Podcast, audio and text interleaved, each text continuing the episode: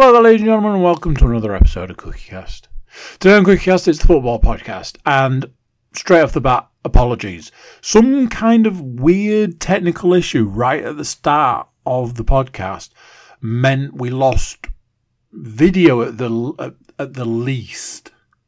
Um, not entirely sure what happened. It was a small glitch. Don't think we lost too much content, but it was a bit of a weird one. Uh, we're also a man short this week.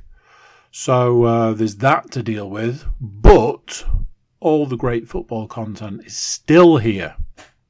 Before we get started, please do consider like, share, subscribe and comment. Leave a review where you can leave a review. The big one there, share the podcast around. Word of mouth, it's fantastic, especially where podcasting is concerned. Right, let's get started. Here we go. This is CookieCast, football podcast.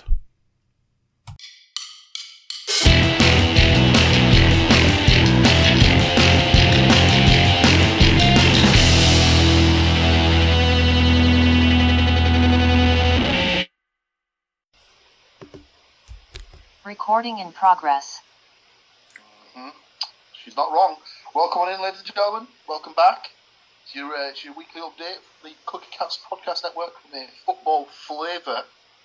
Uh, for the uh, eagle-eyed amongst you watching on YouTube, you'll notice that there's not four handsome, smiling faces looking back at you this week. We're a man light. Um, Mark's been sent for an early bath, as it were. So we're uh, we're, we're running... One man light, running uh, a man, a man, a man down, as it were.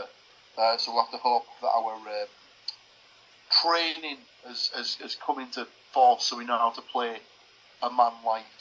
Um, hopefully, he's back on the pod next week, giving us all the Nottingham Forest news and whatnot. So we won't waste any time. We'll jump straight in. Week thirty has come and gone. Uh, for some of us. Maybe better than others. But we won't, uh, we won't jump to conclusion just yet. So we start the week with the first of the televisual fixtures. Uh, that took place in Humberside, where Hull City took on West Bromwich Albion live on the Sky Telly box. Now, I understand you weren't there in attendance for this live, but you may have watched. Is that correct? That is correct. Yeah. Um, unfortunately for the, the football fan, um, It, it, this was the second season pass game that we've missed. The first one wasn't in the country because they're lucky like that. Uh, this one, however, was busy su- surprising a friend in real life, which uh, was much more fun in many ways. Um, however, yeah, we did we did get to see the game still. Um, pulled up in a lovely little pub in uh, in Bakewell, of all places. Um, so yeah, very good. Um, the game seemed really back and forth in the first half. Either team could have taken the lead, uh, but after twenty minutes, uh, West Brom hit the bar, and then Allsop saved from the rebound as well, so nice and alert keeping. It was Wallace that hit the bar, and then uh, he saved from Mowat. A little bit later on, um, fifteen minutes after, Hull got a corner. Um, from the left-hand side, took it quickly, and it played out to the front front edge of the box, um, where Carvalho picked it up and decided to absolutely fucking smash it straight into the net. There, there was no no messing. It was easily one of the best goals I probably could have seen in person, because it would have been at our end as well. I love um, the fact that that the uh, the sort of there was the The finesse shown by Carvalho was obviously not the finesse shown by you there, just saying that he fucking smashed it. Honestly, that like again, we seem to be we seem to be having this um, phenomena of in recent games whereby if we score a goal, the goalkeeper just sort of waves at it and high fives it on its way into the net, and yet again, it was a slapped his hand on the way into the net kind of thing. That had so much power on it, but it was it was. really good. It was like to the point where I think everybody just put their drink down at the table and was just like, do you know what, that was just like unbelievable. Um, it's one of them where if we didn't have Philogene in the side with all his little trickery goals that he scored this year, that would be easily up there for goal of the season contender for my money. Um, it was it was that good. Um, but yeah, Hull one nil up. So it was a back and forth game, so it, it was what it was. Happy obviously that we'd gone in front, but um, if the game was then to carry on, you knew it wouldn't be long before there was a chance at the other end. And unfortunately, eight minutes after, um, Furlong equalised from a corner, and as we've just mentioned him, it it, it was Philogene not picking up his man. Recording in progress. Um, so yeah, so I'm not really sure what happened there, other than the Zoom lady decided that she was going to chuck a gremlin at us. So apologies if that, this sounds a little bit broken. However, um, not quite as broken as the Hull defence were just uh, two minutes before half time when we let in an equaliser. Um, so yeah, as as I was saying, might have come through, might not, but Sky decided to use the tagline of Hull in front, not for long, as Furlong decided to uh, put that equaliser in. Um, the second half was kind of much of the same as the first, in the sense it was both teams going at it. It was quite quite an enjoyable game, probably for the neutral. Um, I don't think it was a terrible game by any stretch. Um, Hull and West Brom hit the post late on. Um, the draw was probably a fair result. However, Philogene's shot, which hit the base of the post, was one of them that almost rolled along the line, and it was like, god damn, like just two centimetres. Everybody wants that extra two centimetres, but two centimetres in the right direction, um, and that, that would have been a hell of a finish. Um, but yeah, the draw still sits Hull in the top six, which is always a bonus after the uh, the way that the weekend's results went.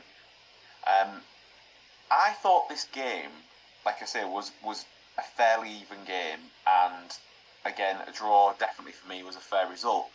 However, looking at, looking at the statistics, again, possession-wise, as I tend to do, apparently Hull had sixty-five percent of the possession. If anybody actually watched that game whilst it was on T V and thought Hull had that much more possession than West Brom, like, I mean, you, you maybe had a stopwatch and was counting it yourself, but like, I would never, ever have said that that was the case. Um, shots on target probably puts it a little bit more into perspective, is the fact that Hull had three and West Brom had four, so... Uh, that that probably is uh, is the better one to read from, from how the game went in, in actuality. But yeah, final score, one one with Carvalho for Hull and Furlong for West Brom. Hmm. Interesting stuff. So, um, yourself and Mister Cook had both gone for two nil wins. Andy had gone for a two nil Hull win with Sharp and Zarori to score. Stu had gone for a two nil West Brom win with Vyman and Wallace to score. So both of them get zero points. And Andy hit the bar, so I was like, again, two centimetres away from more points. Or any yeah, but points. Hull, but, but, but, but Hull would have lost. Yeah, well, I'd, I'd, yeah, I'll take sixth place over no points on the podcast if that's... Exactly. Um, myself, I'd gone for a two two draw on this one. Uh, so I got a point for the draw. Sam didn't have any of the goal scorers. I had Zarori, Philogene for Hull, Vyman and Swift for West Brom. Um, now, whilst he didn't pick either of the goal scorers, Mister Moore did pick a one one draw, so bagged himself two points for the correct scoreline. He had Philogene and Johnston as goal scorers in that one. So Stu and Andy like to get off the mark. Me with one point, uh, Matt with two points. From the at, first game of the week. At this point in time, I'd just like to uh, point out, probably uh, a little impromptu, but um, every single football podcast that Matt's not been on, he's won the week. Statistically, I believe. It's almost becoming a tactic at this point, is what you're saying. Yeah, but I mean, to be fair, if we cast our mind back to last week, he also smashed it last week. With twelve yeah, points. Yeah, statistically he wins most weeks. I'm just saying, you know, it's almost a done deal at this point that he's not here, so. Yeah, I believe it just it just falls into the category of he, he, he kind of knows football. Um, so, Speaking of Mister Moore, we move to his team next, as Aston Villa were taking on Nottingham Forest. Um, I did actually end up watching the game back, as I knew that Matt wasn't going to be on, on the on the pod, so I watched the game back so we could go through the goals.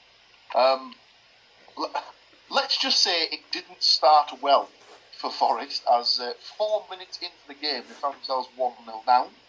Um, the ball had been played up to Leon Bailey uh, down the right hand side. He worked his way to the box uh, and just squared it across the uh, across the six yard box for an easy tap in for Watkins from about two yards out. And that was, like you say, that was four minutes into the game. So the uh, you might say the right was on the wall already for Forest. Uh, one became two on the twenty-ninth minute. Um, uh, again, the ball down the right hand side. It was the right back, Matty Cash, of course, ex Forest. Um, can you put a ball into? Oh, is he is he Matty Cash now, or is he Matthias, or whatever he went? Ah, uh, it's it's it's one of those that I thought when I when I'd heard the, the details and the fact that he got his, his Polish passport, that he had to have like his name converted to a Polish name. But I can't seem to find anything on the internet that's telling me what his Polish name is.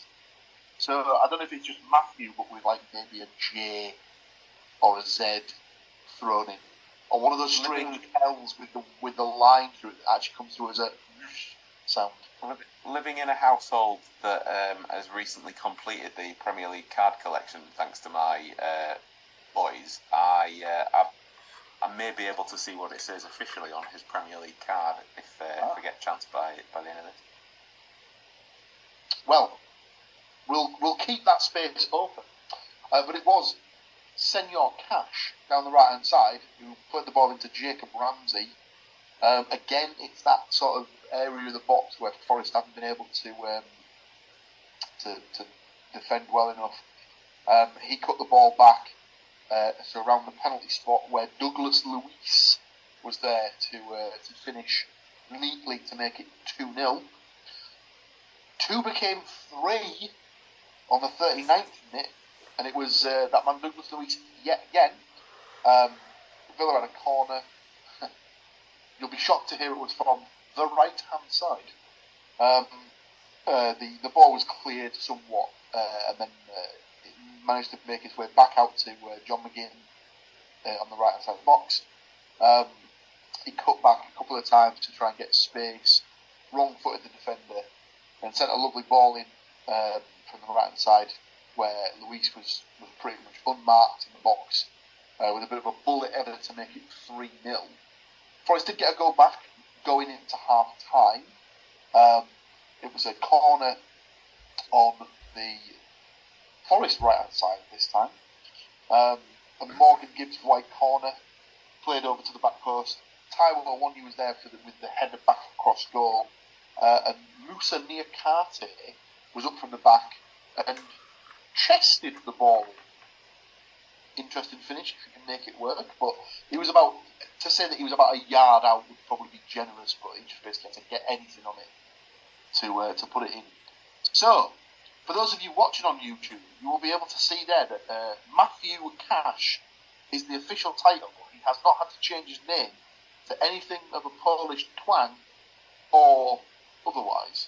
Now, when he plays for Poland, that might change. Uh, he may have um, a different spelling of Cash on the back of his shirt. But from what I've seen when they played in the Euros and the World Cup, I must admit I didn't notice anything other than Cash two on the back of his shirt. So, and he's done well because he's had to go through for a, through a fair amount of cards there to get to Senor Cash. So, well, well played, well played, Mister Um, so yes, three one going into the break at half-time. Forest started like a bit of a train. Um, so that, that goal back, that, the, the goal back was actually scored in the fifth minute of the added-on time at the end of the first half. Uh, so we have a bit of a phenomenon where the second goal was technically scored earlier than the first goal was, as Forest scored their second on the forty-eighth minute.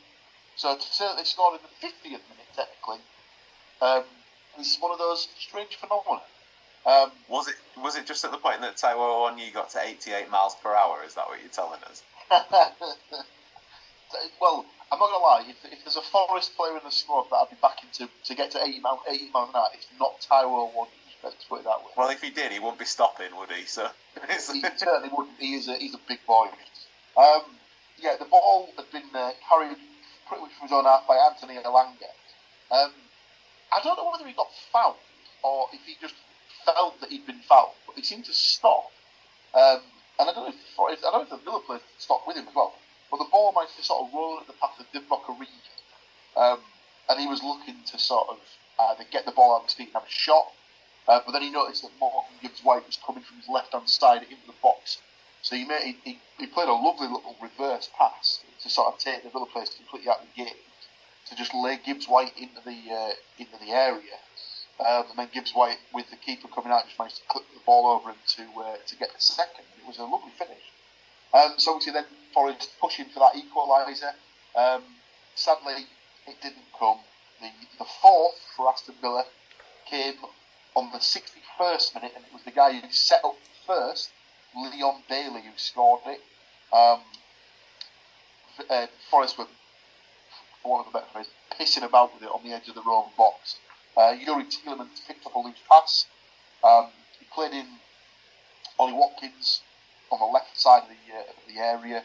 He advanced towards the goalkeeper. The goalkeeper blocked the attempt that Watkins had, and it kind of just, the ball squirmed into the path of Leon Bailey around the penalty spot, and he just had to tuck it away from about uh, twelve yards out. Um, and that's how the game panned out in the end. It finished four two to Aston Villa.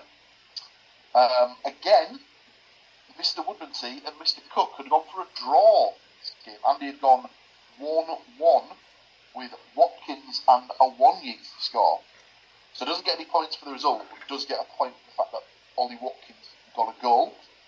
Stu had two two with Watkins and McGinn, and then Elanga and Gibbs-White to score for Forest. So he doesn't get any points for the result, but does get two points for goal scorers.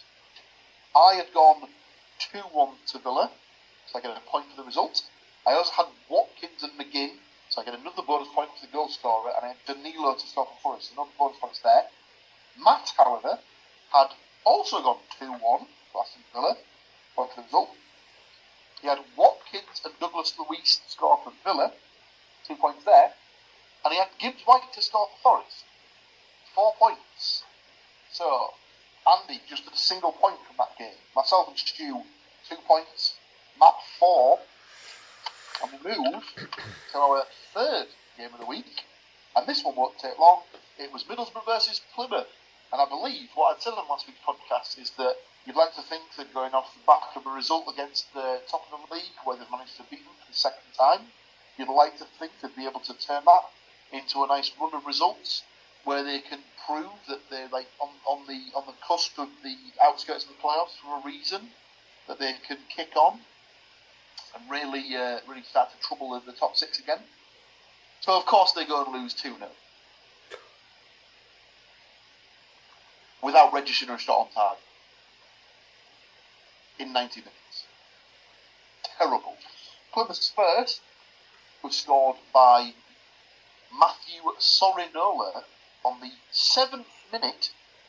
So, a great start. Uh, the ball had been carried down the left-hand side by Giabi, who looked pretty good um, in the highlights I'd seen. Um, he managed to make his way onto the edge of the box and had a shot, um, which Tom Glover tried to save, but only um, only managed to parry it straight into the path of Sorinola, um, who finished from about twelve yards out. Not great goalkeeping. The first, the first rule you're always told, as soon as a shot comes into the box, you try and parry it away from goal. And he basically just, put it, he just pushed it straight back out into play. So anyone that was in the box or oncoming would have had an easy finish there, and that's sadly what's there, that's been the case. Um, the second for Plymouth came on the thirty-first minute and was scored by Ryan Hardy. Um, uh, in the middle of the park, it was that man again, Giob, uh, Giabi, um, who managed to pick out Hardy on the edge of the box and carried it into the box.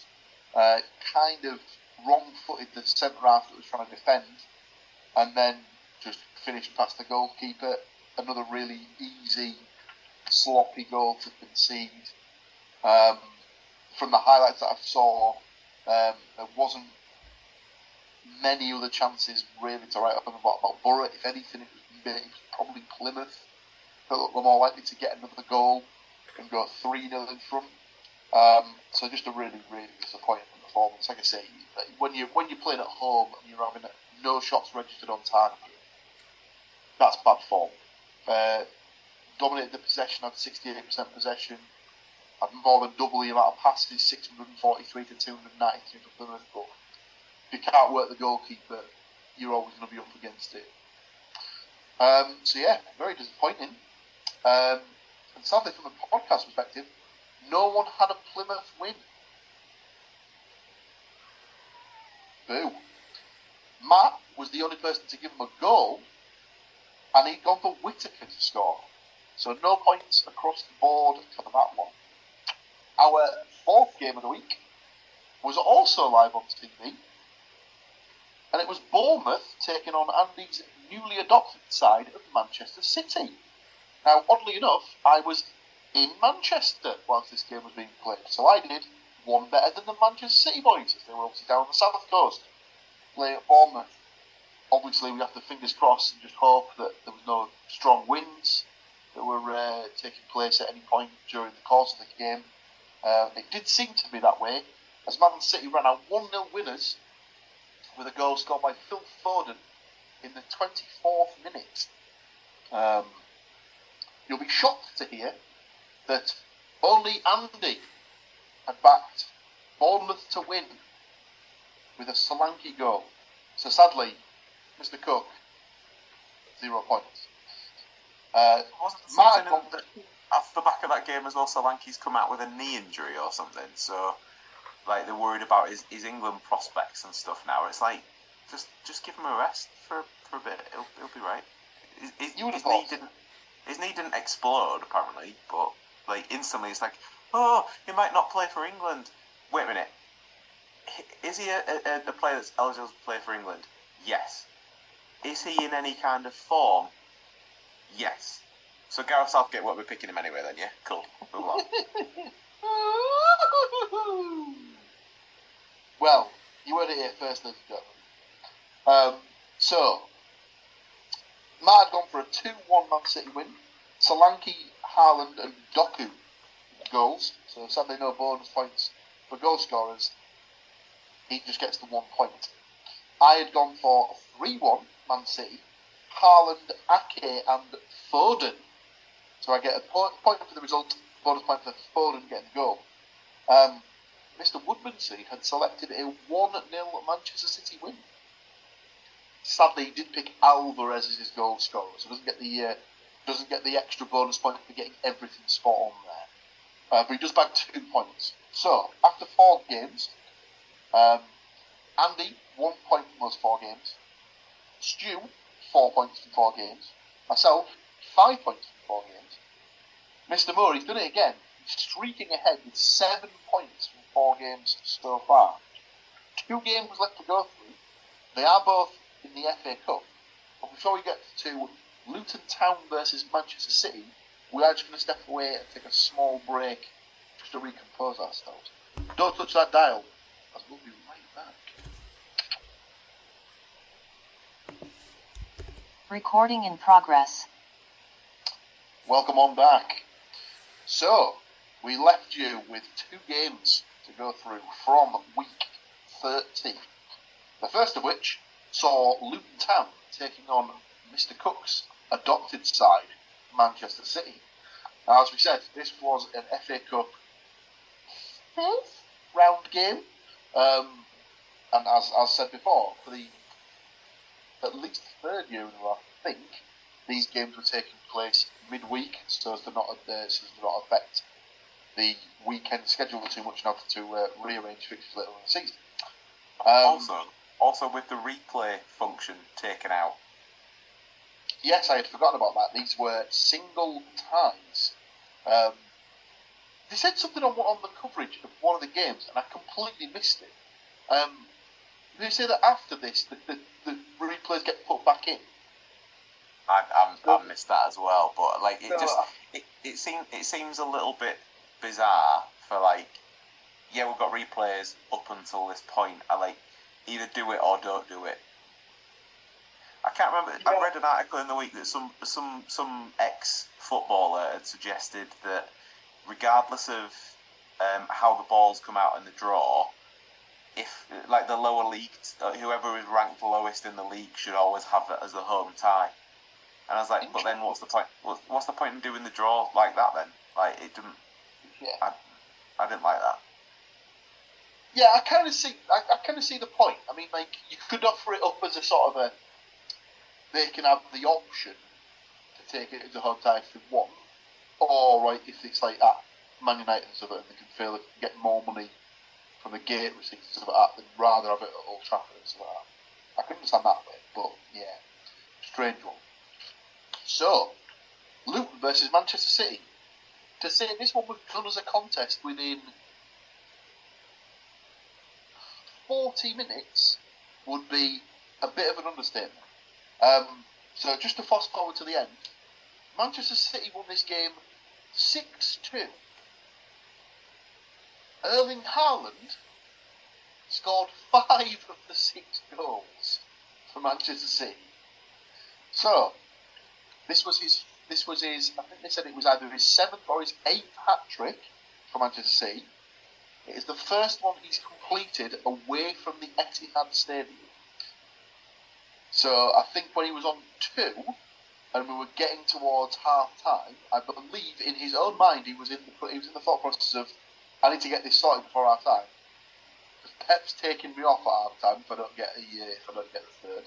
Uh, so he motored, and he got goals on the third, eighteenth, and fortieth minute to put Manchester Manchester City three nil up. Luton did eat it. Uh, Luton did get a goal back before half-time with Jordan Clark scoring his first goal since the playoff final at Wembley. Um, he then oh, made it. Oh, it was it was a very very good goal. It was one of those ones where he could literally have not picked the ball up and placed it in the corner of the uh, of the goal better. Um, absolutely flat-footed the goalkeeper.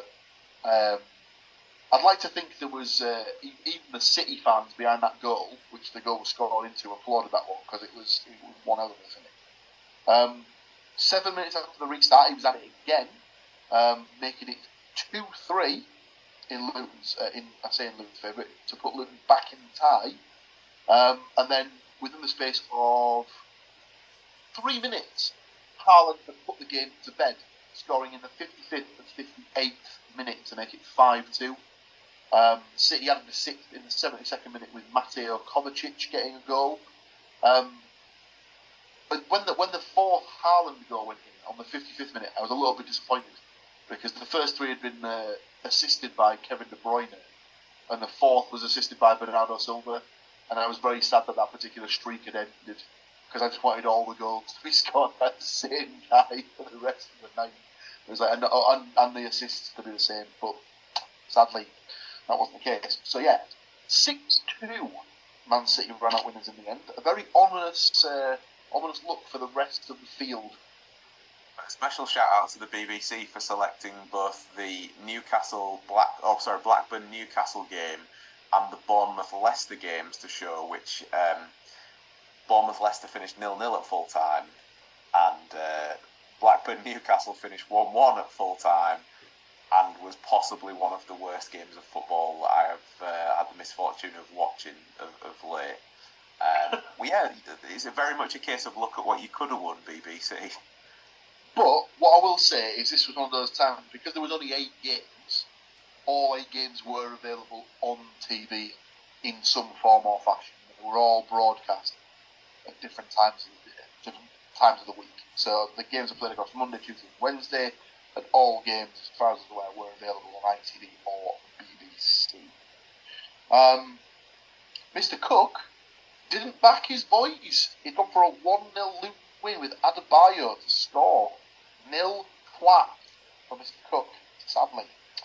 I'd gone for two nil City with Alvarez and Bob to score. So sadly no goal scorers, just just the one point for the uh, for the results for me. Stu and Matt had both gone for three one Man City wins. Uh, they both picked Morris to score for Luton.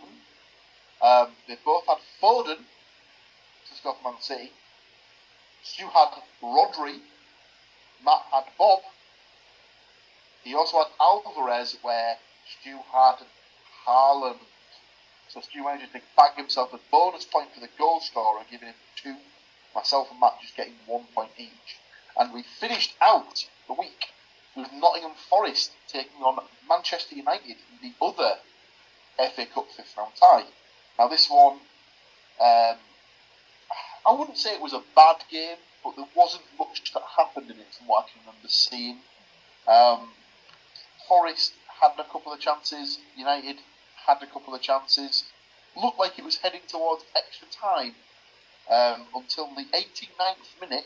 Man United got a free kick on the left-hand side, and King Shithouse himself, Bruno Fernandes, swung the ball in, uh, where Casemiro found himself challenging for a header. It was quite a brave header, actually, to be fair, that he just got on the end of, uh, to flick it past the goalkeeper, Matt Turner, to give United the lead. Um, he actually got a cut on his head um, from the challenge, which drew quite a lot of blood back. So he had to be, he had to get uh, either bandaged up or stapled or stitched on the side of the pitch to, to be able to continue. So they played about nine or ten minutes worth of injury time in this one. Um, but, but Man United did manage to hold on uh, and get the win uh, by one goal to nil to move into the um, quarter-finals uh, on this one. It's weird, Nick, because Casemiro was obviously brought to the club as a defensive midfielder to sort of try and break the game up for United, and it's ended up being it's, it's been more beneficial to him in a goal scoring per like capacity, which is odd because um, that's never really been part of his game. He's got a few goals at Real Madrid, but it was never really part of his uh, part of his arsenal, so to speak. Um, predictions wise, Andy had gone for a one-one draw with Awoniyi and Rashford to score, so sadly, no points for Mister Cook. The rest of us had all gone for varying degrees of Manchester United win. I'd gone two one, Stu had gone two one, Matt had gone four one, and sadly none of us had Casemiro in our goal scorers. We all did, pretty, pretty much all of us had Haaland, uh, and uh, I believe Stu pointed out in our text group that just after we finished recording, he was announced being out for three weeks. So that was nice. Stu obviously knew and just didn't say anything as he picked Rashford and Garnacho to score. Someone would call that slimy bastardness, but you know, not I me. Absolutely I would, did not know I would at the time never be caught saying that sort of thing. I did not know at the time of recording, and plus, do you think if I was really uh, like, I mean, wow, I picked Rashford. That that guy could not score at one of his four a.m. parties at the moment. So to uh, to borrow a phrase from uh, Ollie um, Ian Holloway.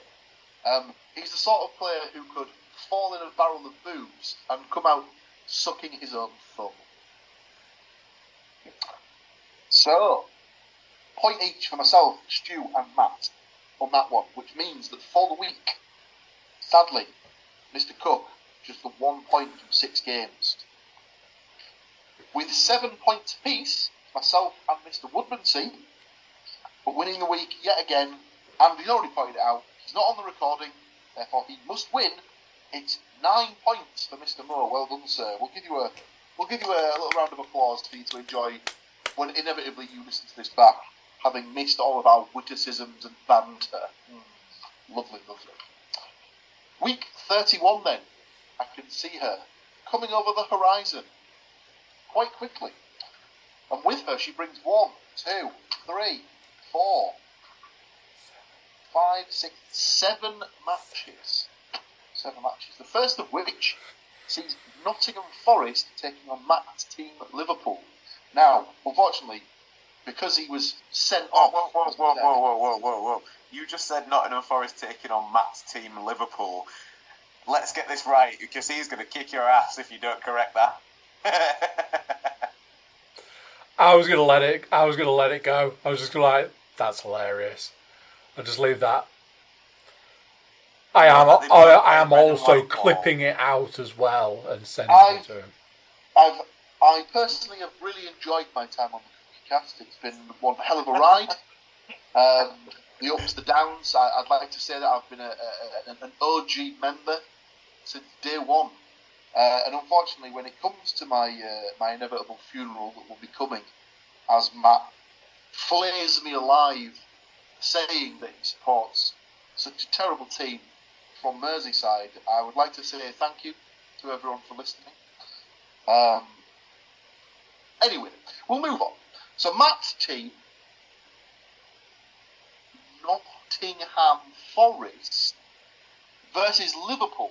Now, to pull the curtain back slightly, unfortunately Matt was unable to get his predictions into us, so I will leave the spaces blank to allow him the chance to get some predictions in, and then we'll just cover them on next week's podcast to go through what he's predicted. So obviously Wait, he can't go last. If he doesn't, then it means that he can't win next week, so you know there is that. That is true. Does it default that he gets nil-nils across the board? No, I, I just don't, I don't even think that that's like... No, but based around his previous performance, he could still put no predictions in and still not lose. So... More than likely. Let's, let's be honest. So, he can't go last because obviously he's not here. So, Nottingham Forest versus Liverpool. I'll start us off. Unfortunately, I can only see a Liverpool win on this one. I've gone three one. Um, I have got a one-year to score as old boy rule. I mean, he never technically played for Liverpool, but he was on the books there. Um, and then for Liverpool's goals, I've gone for one apiece from Nunez, Salah and Diaz. Uh, Stu, what have you got for uh, Forest versus Liverpool? Uh, you may have been able to tell from the reaction that I also have a one three to Liverpool. I also have a Awoniyi for Forest. Um, I also have Diaz as one of the Liverpool goal scorers, but my other two were Gakpo and Elliott, mainly for the Elliott option.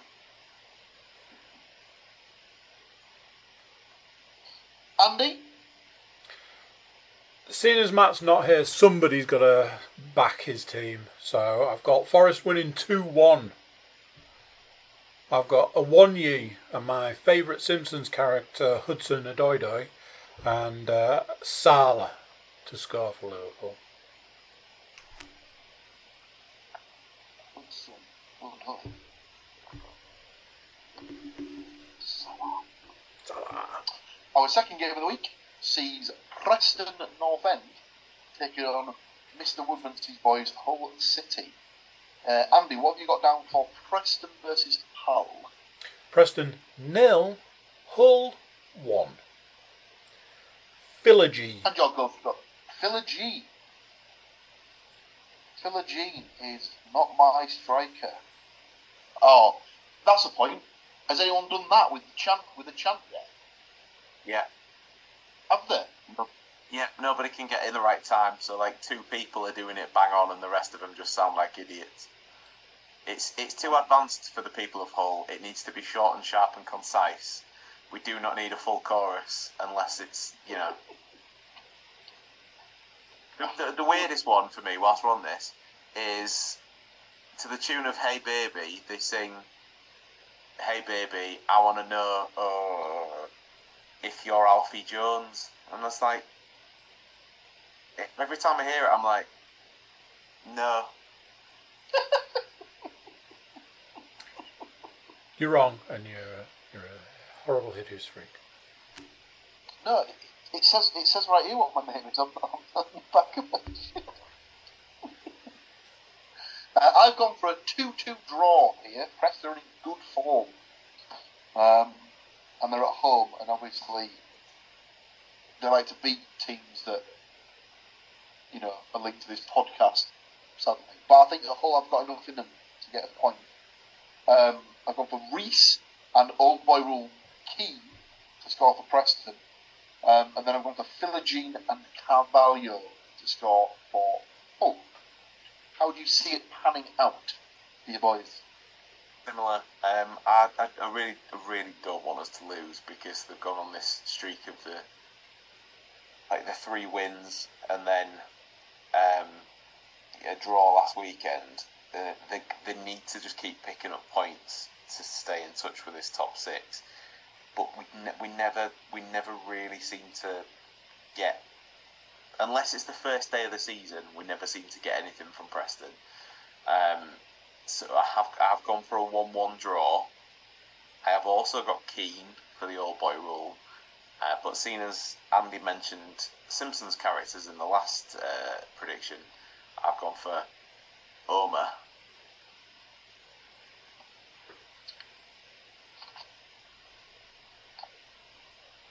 That name may or may not come up later in the in the podcast. It would be a debut goal if he gets it, and he's he's got he's had a run in the side recently, and he, he looks of of all of the um, Turkish pickups, um, he he looks pretty handy, to be fair. So fingers crossed he uh, he gets off the mark. Hmm. Our next game sees my boys Middlesbrough travelling to Stoke to take on Stoke City. Um, So obviously it's my team, so I will give my prediction last. All I'll say, boys, is I'm just looking at the uh, the form table for these, and this is two teams who could not be in worse form, really. They both have one win in six. Stoke have five losses to go along with that one win. Borough have four losses and a draw. Have at it. Andy, what have you got for Stoke versus Borough? I like to see Borough just get back, get a goal. That's that's all we need for Borough right now. So it's uh, it's a nil-one for me. Uh, Silvera to score.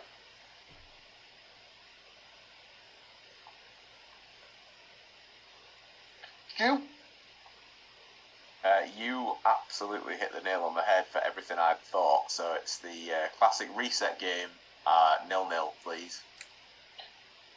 Yep, if you don't think Borough are going to concede a goal in this game, you are ridiculously bad.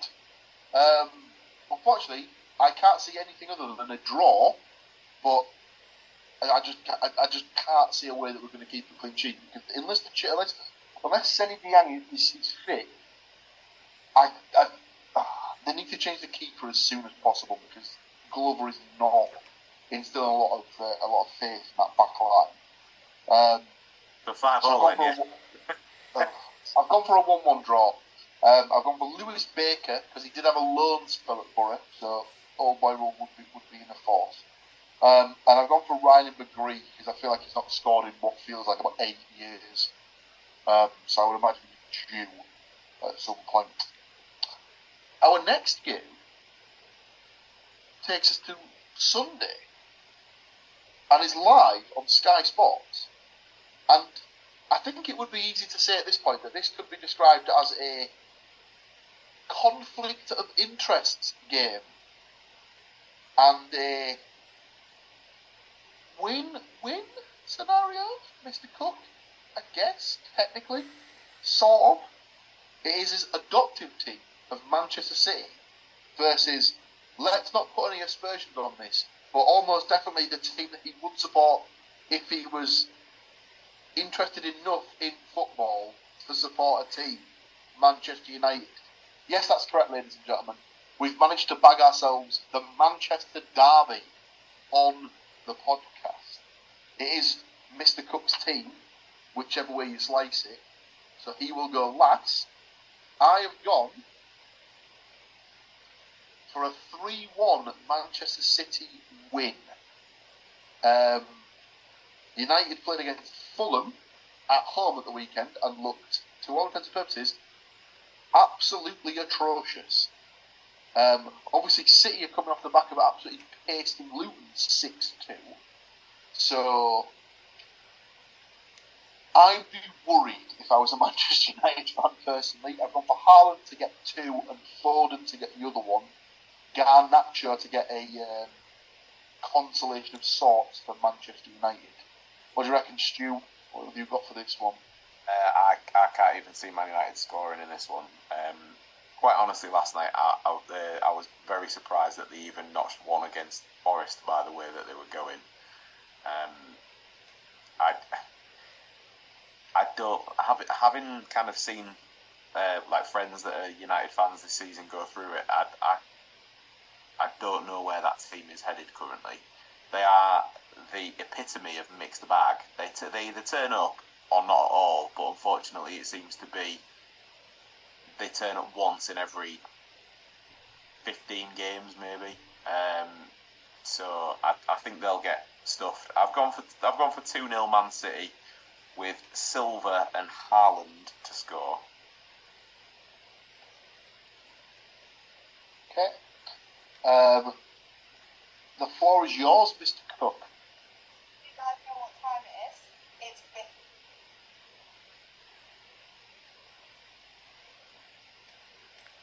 fifth. Uh, I, you guys know what time. Uh, it's time for Andy's prediction. It, it is.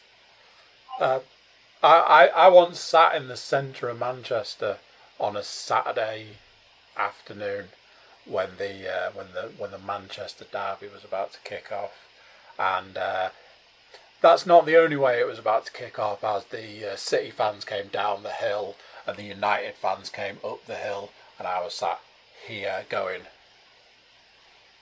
"It's time to leave." Um, I have have just gone with a very simple one-all draw. I've got Haaland scoring for Man City and Rashford scoring for United. As mentioned earlier, let's hope he has more joy in this game than he did in that barrel. Absolutely. Our next game, and we're back in the East Riding, as Hull City are taking on Birmingham City. Obviously, it's Mister Woodman's team who will go last. I've got a two nil Hull City win. And I've gone for the Turkish flair, a double, Tufan and Omur, or Omur, however it's pronounced. And they, uh, yeah, just a just a one nil Hull win, with Sharp to score.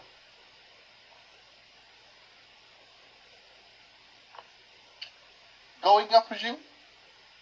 Correct. Yep, back to it. Um, Tuesday night under the lights. Um, you know, I've got to make the most of this, the last part of this wintry, shitty weather, and we'll probably be freezing and piss wet through by the end of it.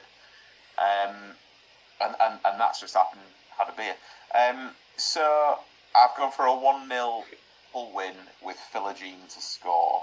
The thing I would say about yours, Andy, is Billy Sharp was signed as, ooh, this is a bit of an exciting announcement. He'll bring some experience. Still hasn't scored yet, and the in the West Brom game, they opted to bring on Aaron Connolly instead of Billy Sharp, which felt a bit weird to me, because like, the West Brom game felt like the perfect game for Billy Sharp, because it was, you know, get a bit of physicality amongst it, and the brung on bloody Captain Fastasine, haven't they? It's made of nothing. Um, but still, I, I, hmm, I don't know. We'll see. We'll see how it goes. Next up is my boys at Middlesbrough taking on Norwich City. Let's go to Andy for his prediction on Middlesbrough versus Norwich. So I went with um, Borough getting back in, just getting a goal in, sorted. Now that they've got their eye back in, it's a two nil Borough win for me. Uh, I've got Silvera getting another one, and uh, got to get my Borough, my Borough dream team double in, so Fours will get the other. Oh, I love to see it. Stu? Uh, I've got one one. Uh, as as you said before, it feels like it's been eighty-four years since Ryan McGree scored a goal. So uh, McGree for me, and um, for no other reason than he has the surname, which is the same as my wife's name, uh, Sarah, for, or Sarah, or however you want to pronounce it, for Norwich. For this purpose, we'll pronounce it as Sarah. Um, I agree. I too have gone for a one one draw, and I don't know if I was like, I, just as I was filling out the book, I think I originally I put down a two one win, and then I was like, what am I doing? Like, take off take off your red and white tinted spectacles, sir, and just put an honest prediction down, so I went for one one. Um, I've also gone for Howson to score, because obviously Old Boy Rule is all I can think of at this particular time. Um, and then I've gone for the Norwich goal. I've gone for Fastnacht, because... funny name. Sounds a bit like knackers. So, we end the week with a first for this season's podcast. We have a European tie to discuss. Ooh! It's Mister Cook's adopted side of Manchester City, the second leg of their Champions League round of sixteen tie against F C Copenhagen, or Copenhagen for us English speakers. Obviously, it's Mister Cook's team, therefore he will give us predictions last. Man City go into this game, let me just double check. three one ahead on aggregate from the first leg. I don't think that's going to matter, as I think they will run out on this one four nil winners. I've got a hat-trick for Haaland and a goal for Alvarez. Stu, what have you got for City versus Copenhagen? nil to Manchester City. Uh, Was that two? Uh, uh, two, yeah, two nil. I've gone for captain assist himself, so De Bruyne to get on the score sheet with his, you know, since his return, his lovely flowing gingery flop. Um, and Phil Foden. He does seem to be in a bit of a, a rich goal-scoring vein at the moment, so I wouldn't be surprised to see him notch yet again. Go on then, Andy, for your... what could be the last time as your boys, what do you see him doing against Copenhagen? I've just gone down for a one nil win. Alvarez to score. Will be more than enough to see them into the last sixteen. No, so this is the last sixteen, the last eight. Obviously, anything other than a three nil Copenhagen win, and they will be through. That brings us to the end of our predictions, ladies and gentlemen. Obviously, like I said, with Mister Moore, if he if he's able to get some predictions into me before the end or before the start of the weekend's games, I'll add them to the book, and he will be eligible for points in the week. I believe, Mister Wilkinson, you have some odds for us. I do, um, and just whilst the, the page is loading for said odds, um, I will I will say that there's been um, a little bit of fun Hull City news again this week, in the sense of, much like last year, uh, the owner has decided that he's going to take uh, a group of fans to the warm weather training camp in Antalya in Turkey in around about three weeks' time. Um, the only difference from this year to last year is that um, I would actually be now eligible to possibly be selected to go, which is never going to happen, but it would be lovely um, and an awful lot of fun. So, um, yeah, I, I mean, I'll let you know when I absolutely don't get that phone call, but um, it's it's happening again. Um, don't have to do it at all. I think it's dead nice. Pick, I think they pick fifty people, and then you can take a guest with you. Nice. Um, so yeah. Anyway, the the odds for this week are as follows. So for Nottingham Forest, Hull, and Middlesbrough to beat their respective opponents, that will net you odds of around or almost thirty-five to one. Uh, without being awful, he's not here to tell me off, but I assume that is because Nottingham Forest are playing Liverpool this week. Um, if you're not so confident in the three teams, you might want to bet against them. So for Stoke, Preston and Liverpool to win, that gives you odds of just a shade over ten to one. Uh, and as always, the astronomical odds come with all three teams notching draws. Uh, that will give you odds of just over forty-seven to one. So as much as three points would be nice for each of the teams, if that isn't going to happen, if you could all draw, that would also be better. Thank you very much. Nice work. There you have it, ladies and gentlemen. Another week in the books, quite literally. Thank you, as always, to these two gentlemen for uh, for joining me to go through the details of their teams. Um, join us again next week, where, fingers crossed, Mister Moore will be back amongst with us, giving us uh, another lowdown on inevitably something that's pissed him off about Nottingham Forest. It'll probably be the owner doing something wacky, probably sacking the manager and playing his gardener or something like that to take over. Who knows with Mister Mavronakis? You are instantly promoting Mark Clattenburg to manager. Well, he is, of course, their referee guy, something. Who knows? We'll discuss it next week, probably, but probably not. Yes, as always, thank you for tuning in. Thank you for uh, for listening and watching. Uh, come back next week, but we'll do it all all over again for you. Until then, take care of yourselves. Look out for each other, and we'll see you next week. Happy bye. So there you go. What do you think to that? Another one done. Another one gone. Another week of games gone. Another week of games to come. Matt, we miss you, but hopefully we uh, we did we did you justice. You and your uh, and and your team. Wink, wink. Big thank you for watching. Big thank you for listening. Big thank you for being here. Before you go, if I can ask you to do a couple of little things: like, share, subscribe, and comment. Leave reviews where you can leave reviews, and uh, check out the website, the cookie cast dot com. There we've got social media links and an email button, and that way you can get in touch with us. That is it for this week. Until next time, I'm going to say bye, and I'll see you then. Thank you for listening to these grumpy old men talk about football. If you've enjoyed this episode, please like, share and subscribe.